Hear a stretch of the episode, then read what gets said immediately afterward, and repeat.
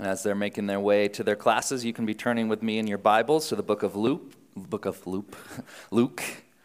Uh, we're going to be in chapter 2, verses 39, 22. Boy, struggling already this morning.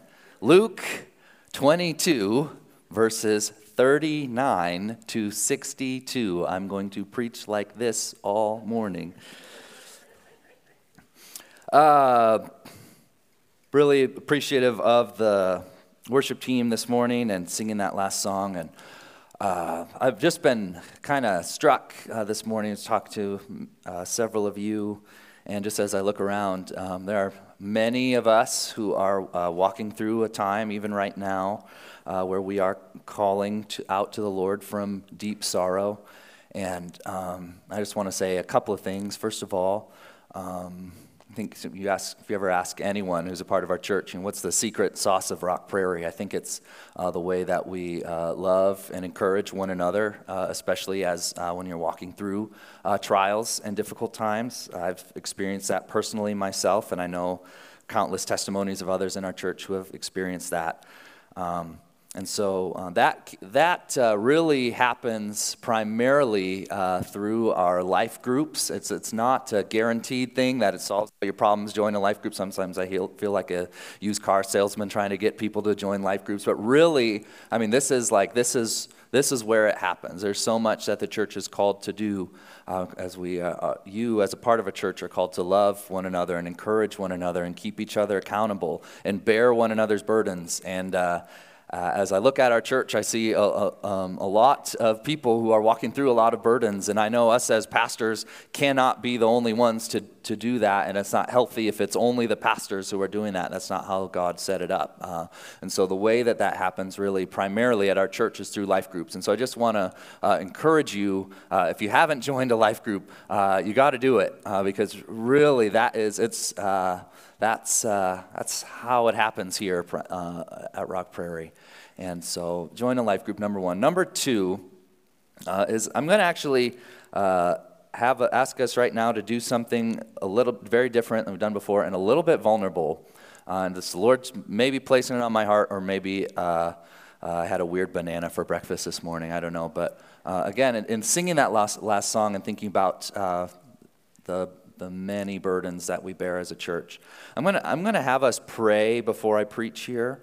But what I want, and again, this is vulnerable and um, different, but if you feel like you're at a point right now where you're just walking through a difficult trial, uh, you don't have to be saying, I'm going to, uh, my whole life is falling apart. You don't have to, but if you're, if you're just walking through a difficult trial, what I want you to actually do before I pray is, is if you would just stand, and I'm going to ask the people around you to just lay hands. And we're you don't have to say what the trial is, you don't have to say what you're going through, uh, but I'm just going to pray over all of us as a church. But if I think if you would stand as you're walking through a difficult trial right now, and if we can just kind of have that act of laying hands on one another, I think that can be a really powerful thing, and it's what the Lord calls us to do.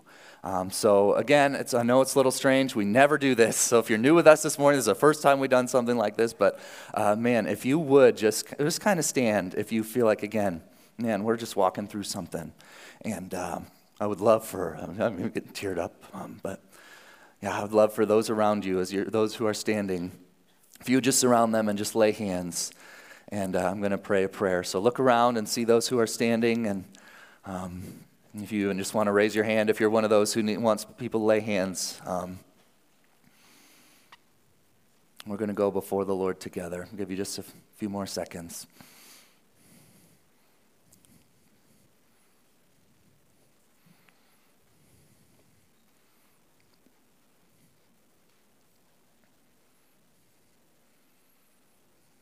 All right, let's go before the Lord in prayer. Oh. Gracious, kind Heavenly Father,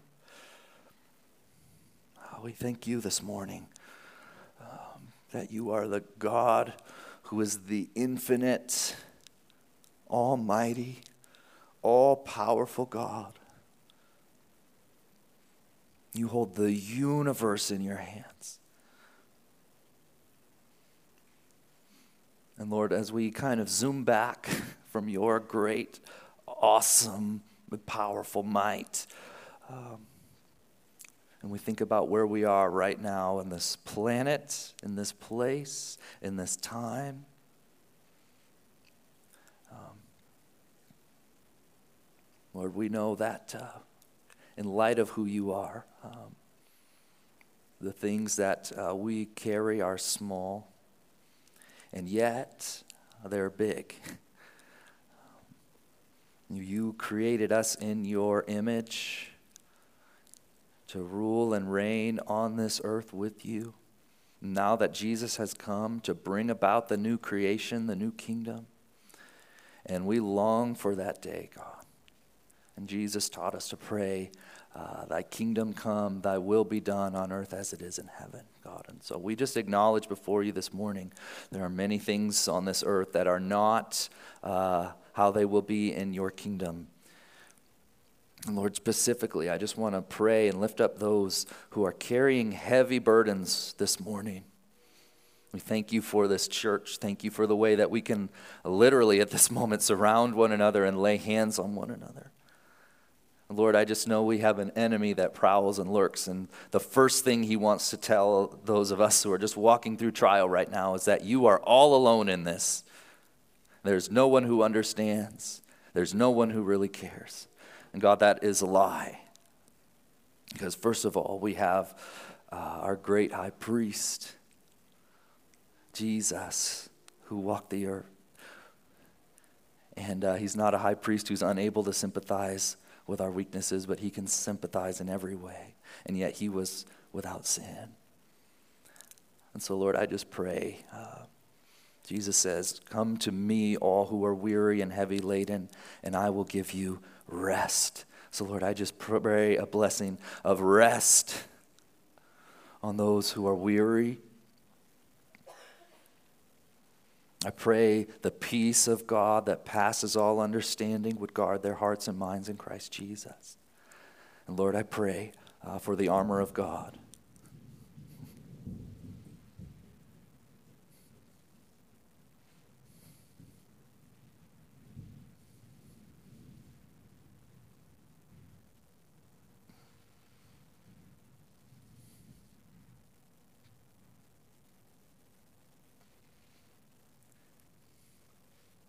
God, I pray that we would be still enough to hear you speak, to hear your voice.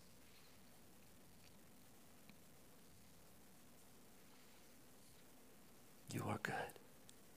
We praise you. In Jesus' name, amen.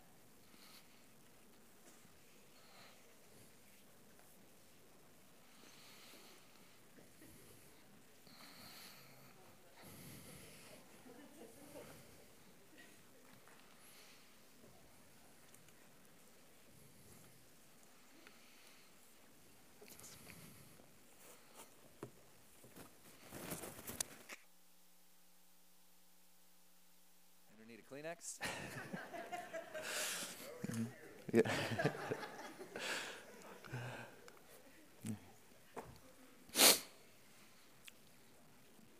well, okay. Sometimes uh, God wants to do something different than, uh, than you plan.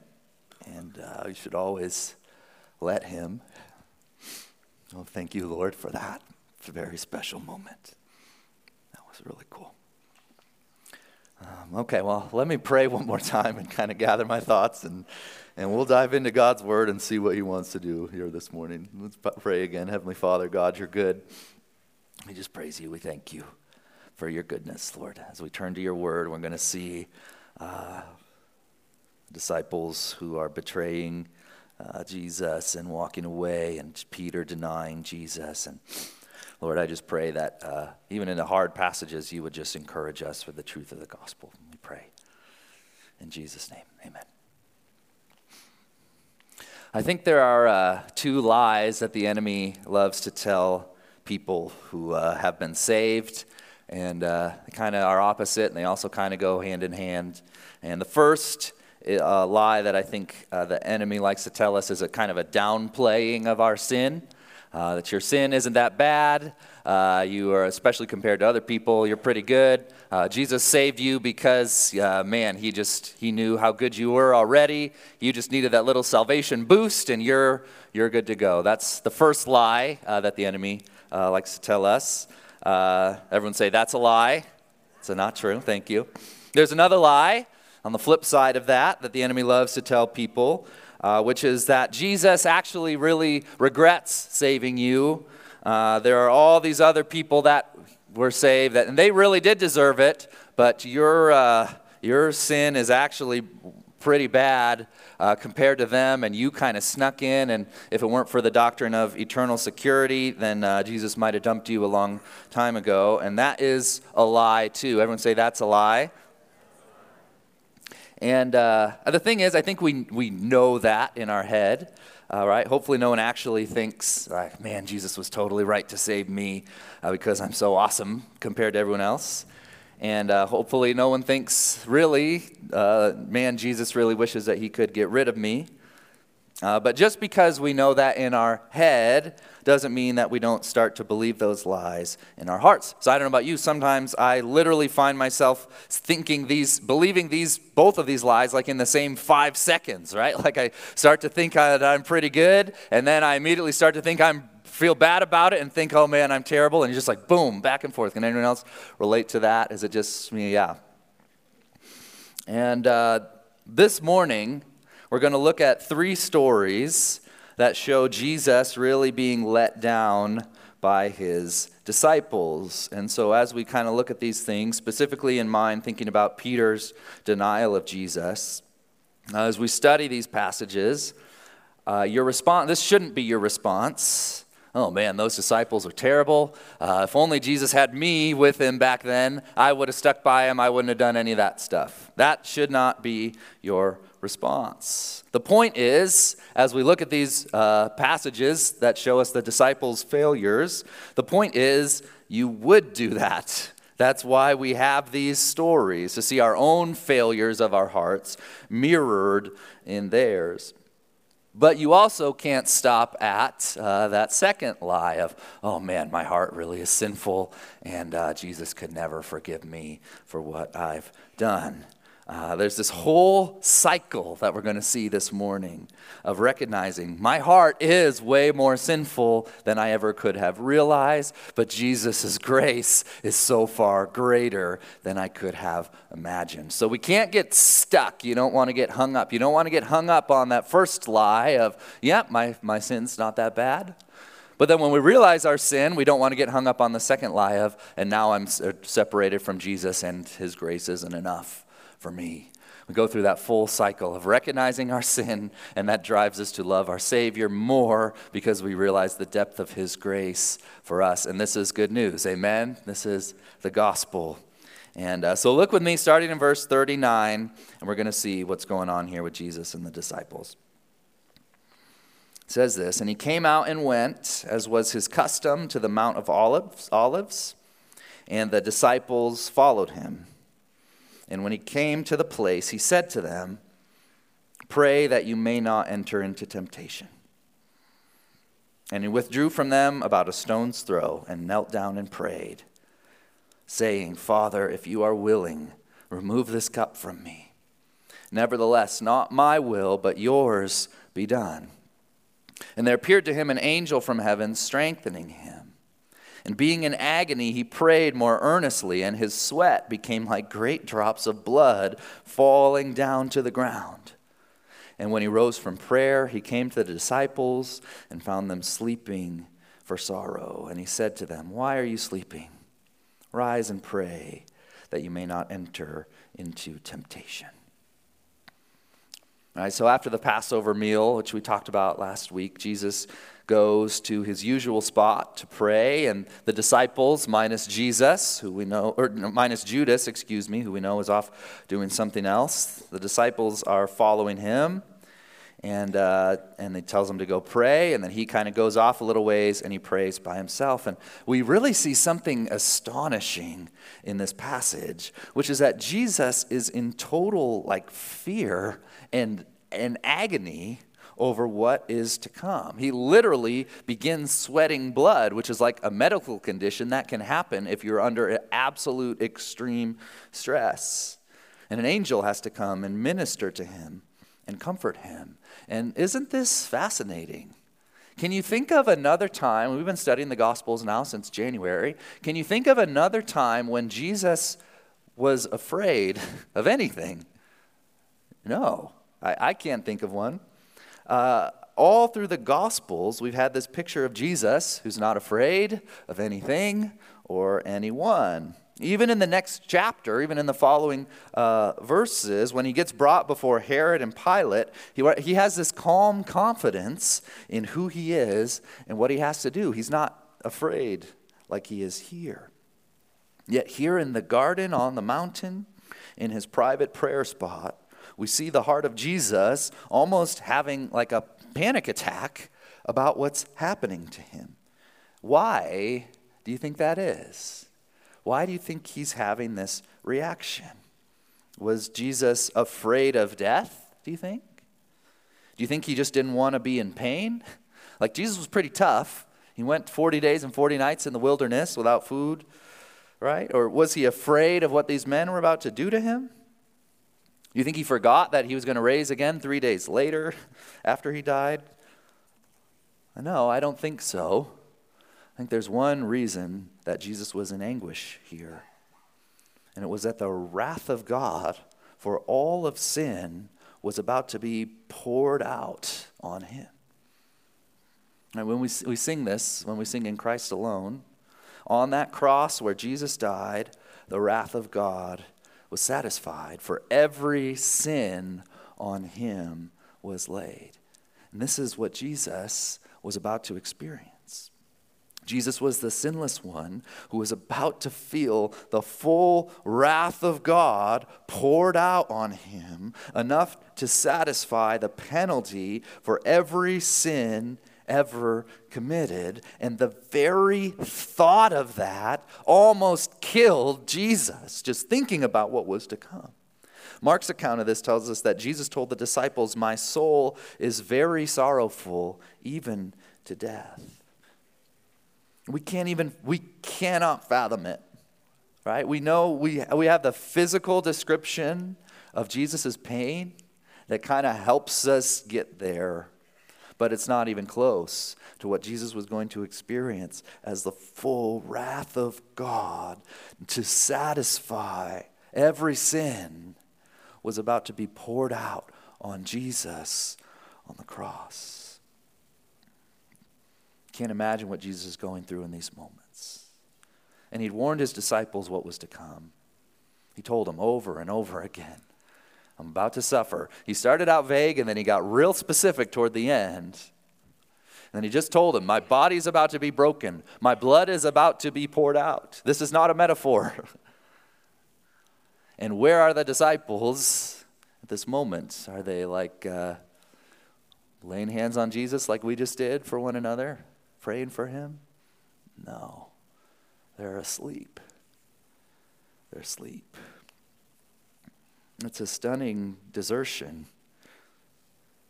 And yet, Jesus' prayer here is just so stinking beautiful. I love it. It's such a powerful example to us, for those of us who are walking through trial, even now. He says, Father, listen to it. If you are willing, remove this cup meaning the cup of your wrath that's about to be poured out. Remove this cup from me, if you're willing, God. Nevertheless, not my will, but yours be done.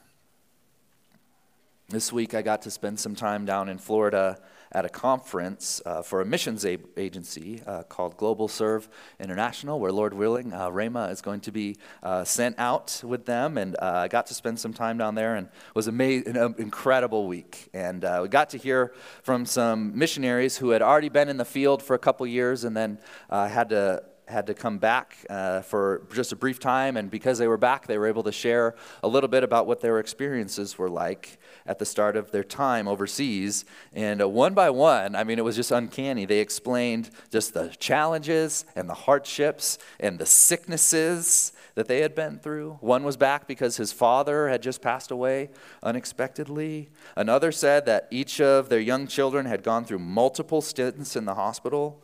A third one said, get this, I think I have these diseases right. He had dengue fever, tuberculosis, I think, and like hepatitis A or so. I don't know. Was that right? Something like that. All at the same time.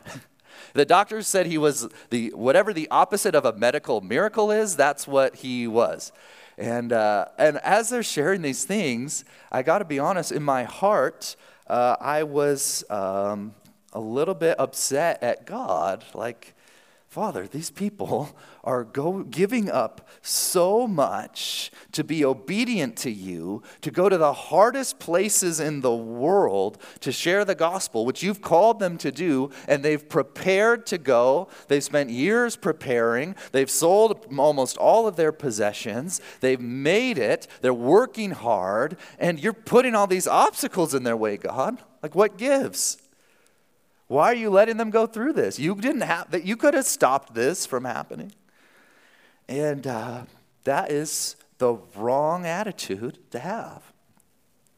And that wasn't their heart or their attitude. I was amazed.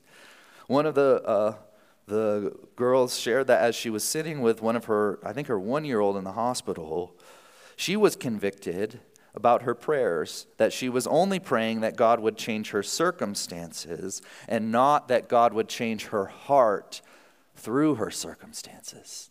Isn't that convicting? That just pierced me right through the chest. How often, when I walk through a trial, is my prayer this essentially God, just make it go away make it easier, make it better, make it so I don't have to walk through anything difficult. God, just take this hardship away so that I can have an easier life. And that's not the right way to pray. And that's not how Jesus prays. Should pray something more like God, I don't want to go through this.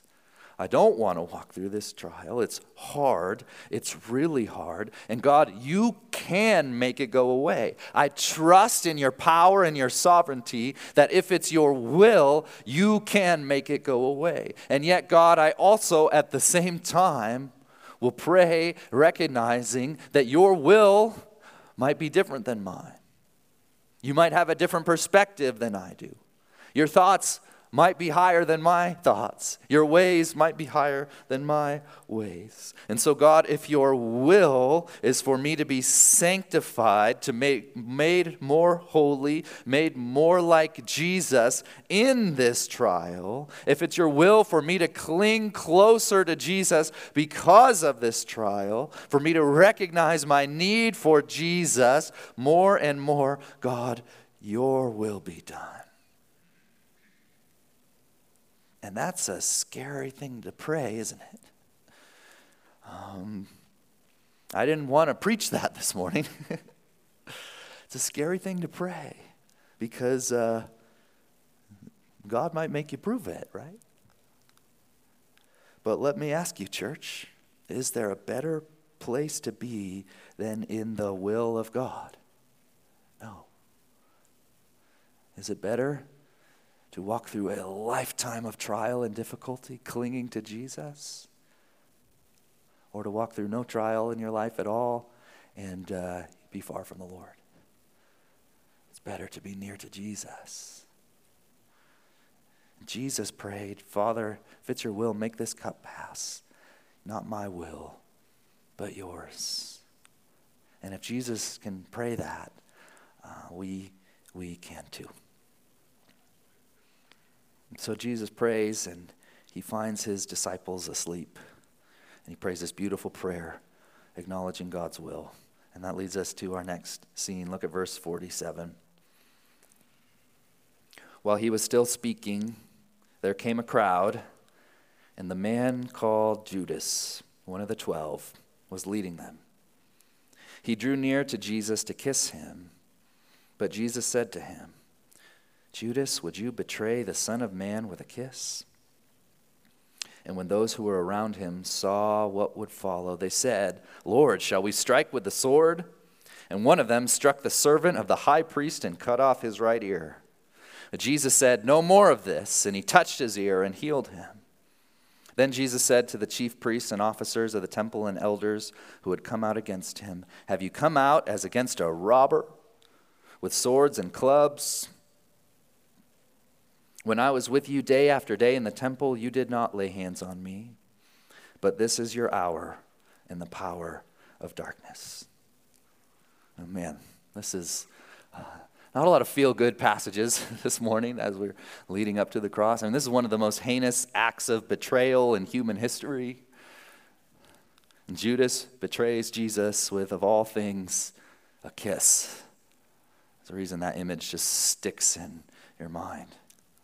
It's nauseating to think about something that's supposed to demonstrate love, and you can just see the look of the insincere smile on his lips and just the evil in his eyes, can't you? You can just picture it as he walks up to Jesus, what he's about to do, and betrays him with a kiss. And then the other disciples see what's about to go down and ask Jesus, Hey, all right, you were talking about swords a little bit ago. I don't, we didn't really understand it, but are you ready for us to throw down? You want us to go? And, and uh, one of the disciples uh, takes out his sword and cuts off the ear of the servant of the high priest. And it, uh, Luke uh, spares him, but we know from uh, John's account that it's Peter, and that shouldn't surprise. It's always Peter, isn't it? And uh, so Peter cuts off the guy's ear, and and then what does Jesus do?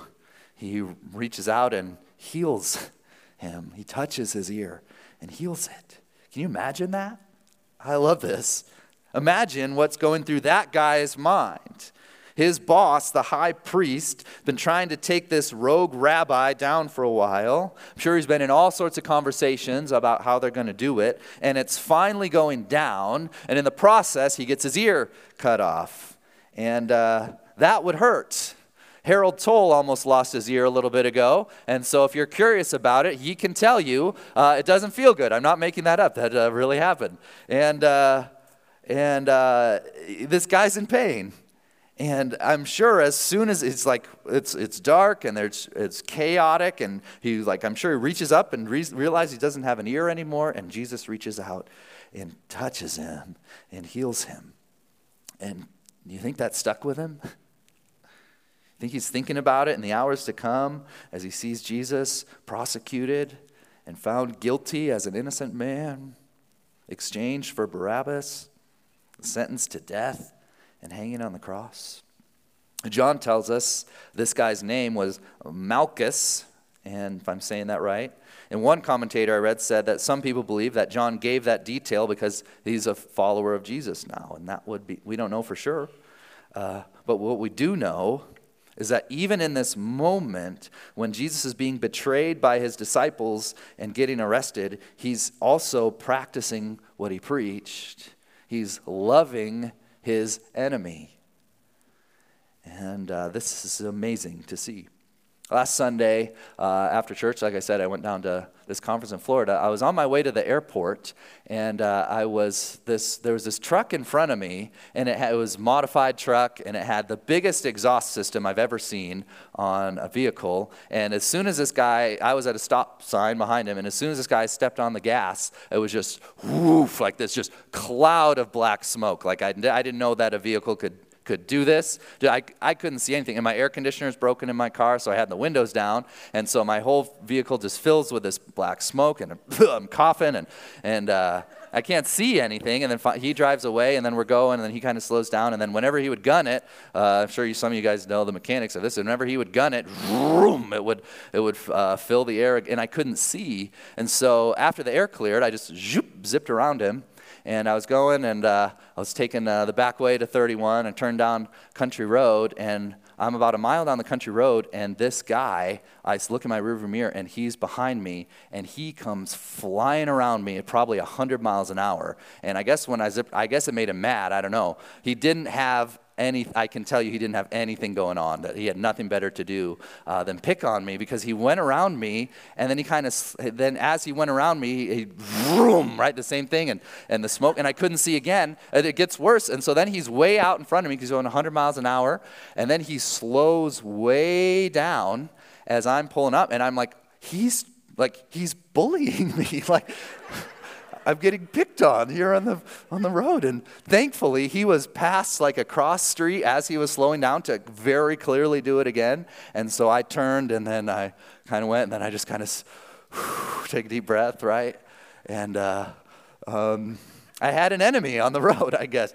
But uh, I'll tell you what. Um, like I'm just like if that guy all of a sudden, if we get to 31 and I see him a couple miles down and uh, his car had broken down, you know what I'm not doing?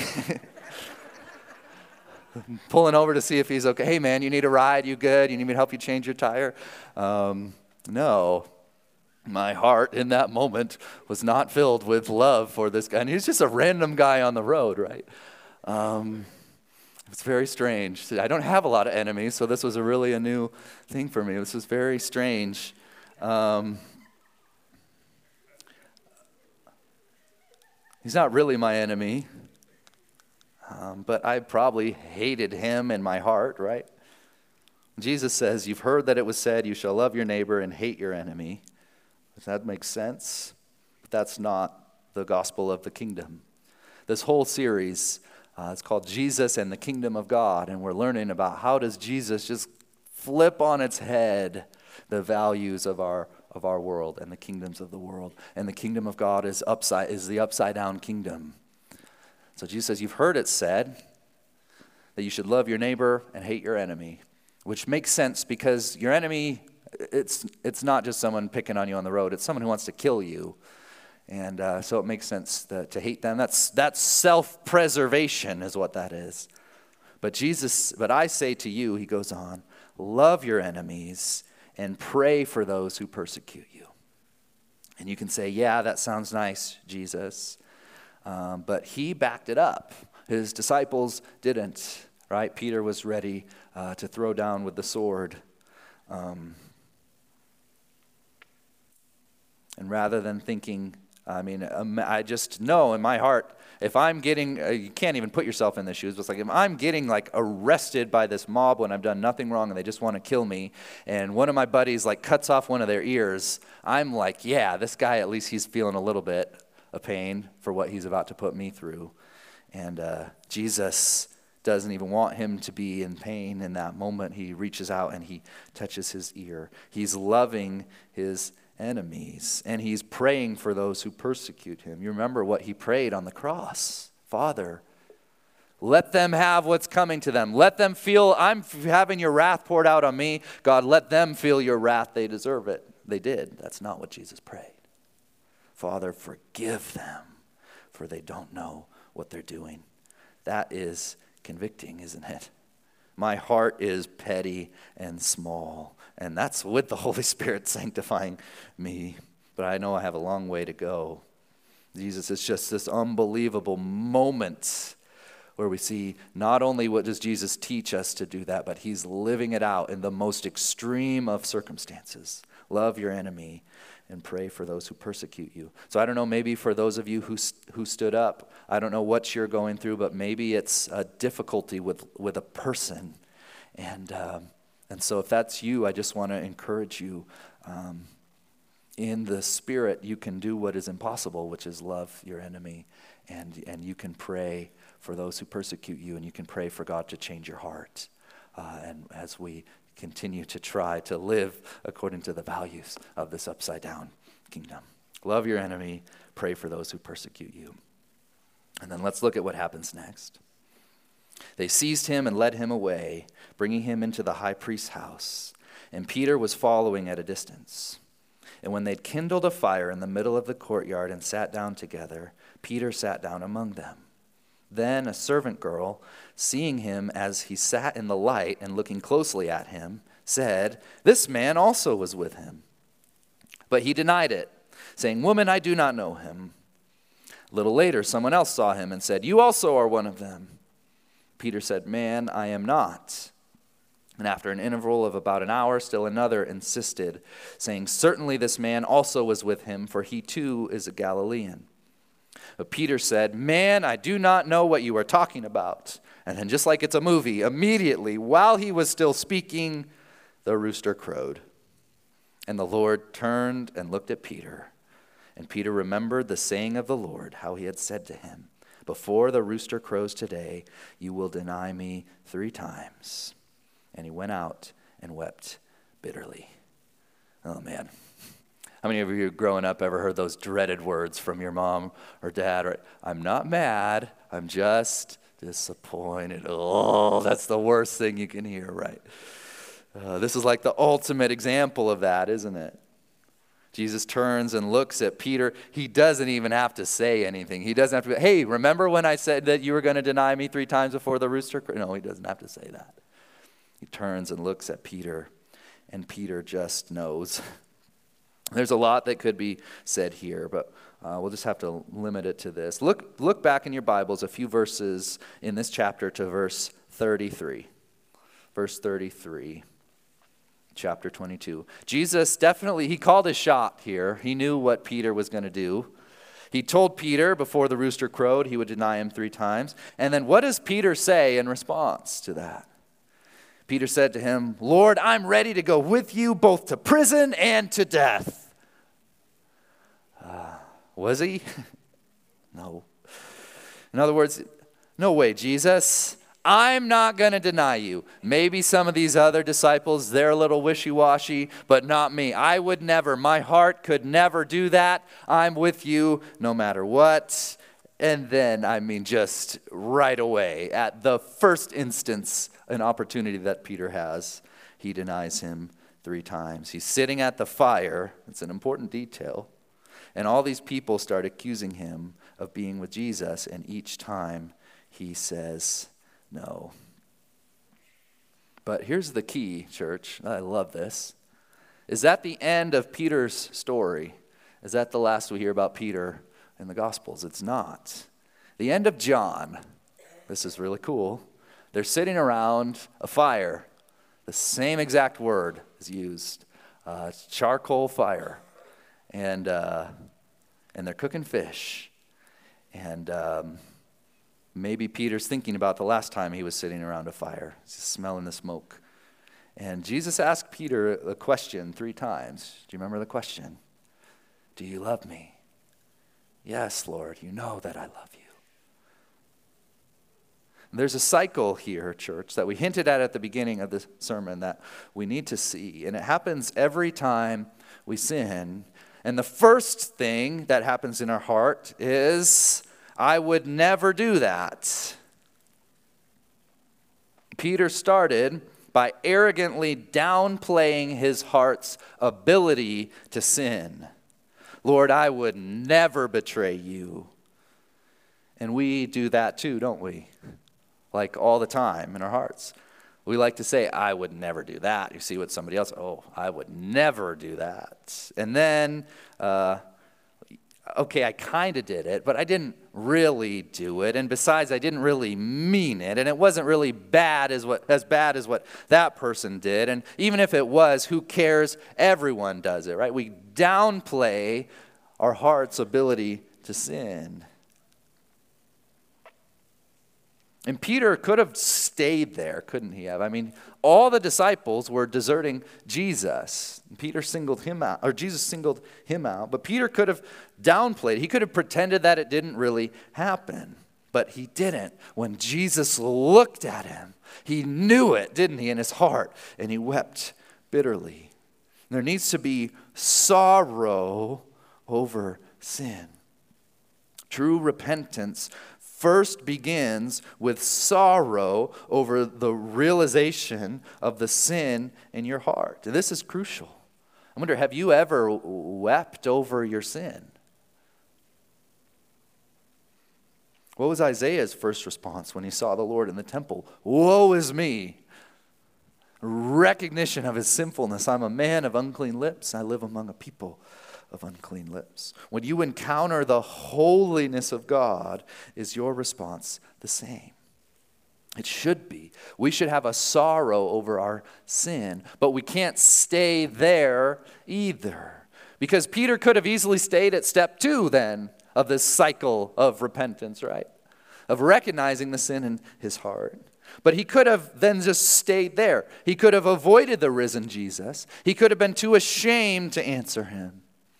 He could have stayed stuck there in his guilt. But he doesn't do that either. Because Jesus approaches him and asks him, Do you love me? And then after all that, he says it three times. And then after saying this, he said to him, Follow me. Oh, man. Isn't that beautiful? Peter's been restored. He denies Jesus three times. Jesus asks him three times, Do you love me? And then he says, Follow me. And this is the pattern for us, church. We can't be so arrogant to say, I would never sin that way, and when I do, it's not as bad as what other people do. Or pretend it's not there, or avoid it, right? We need to recognize a sin but when, we, when, when you sin, you need to allow yourself to feel that sorrow over it and repentance, but we don't stay stuck in shame either. We remember the gospel, amen? Remember that Jesus still loves you so much, and he calls you to follow him. And there's nothing more beautiful than this my sin. Oh, the bliss of this glorious thought my sin, not in part, but the whole, is nailed to the cross, and I bear it no more. Praise the Lord. Praise the Lord, oh my soul. Amen. Let's pray.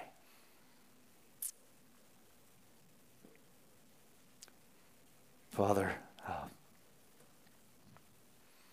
you are clearly moving in this place.